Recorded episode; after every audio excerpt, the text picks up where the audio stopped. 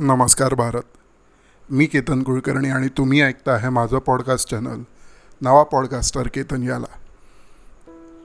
गेल्या आठवड्यात शेव गेल्या आठवड्याच्या शेवटी तुम्ही मनाचे पॉडकास्ट याच्या पहिल्या सीझनचा पहिला एपिसोड ऐकला. त्याच्याकडून शिक काही. तुमचा प्रतिसाद आणि तुम्ही दिलेले प्रतिक्रिया अतिशय चांगल्या होत्या आणि त्याच्यावरून मला हे कळलं की तुम्हाला माझं लिहिलेलं लिखाण किंवा मी सांगितलेल्या गोष्टी ऐकायला आवडतात आहे. त्यासाठी सगळ्यात पहिले तुमच्या सगळ्यांचे धन्यवाद. आणि तुम्ही असाच प्रतिसाद मला देत राहा मेसेज थ्रू इंस्टाग्रामवरती डी एम करून किंवा फेसबुकवरती लिहून.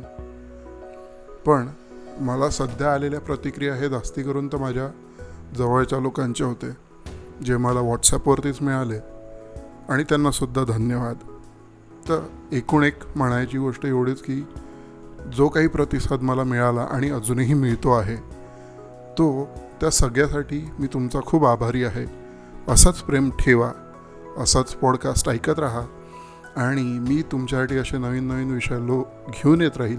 दर आठवड्याच्या शेवटी आपण असा कोणत्या ना कोणत्या विषयावर बोलू.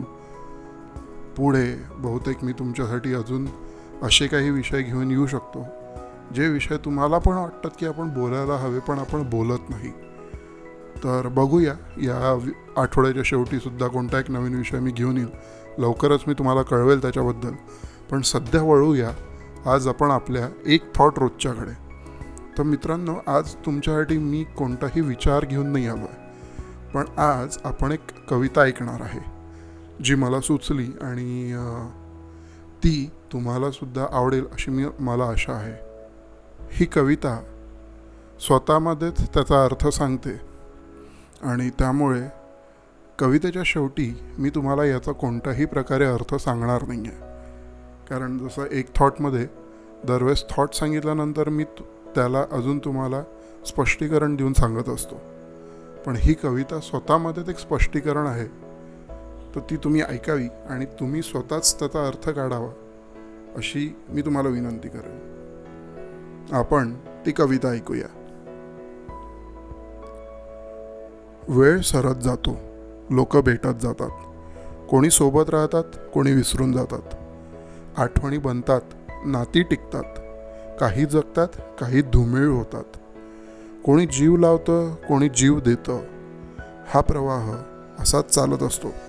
कारण वेळ सरत जातो लोक भेटत जातात.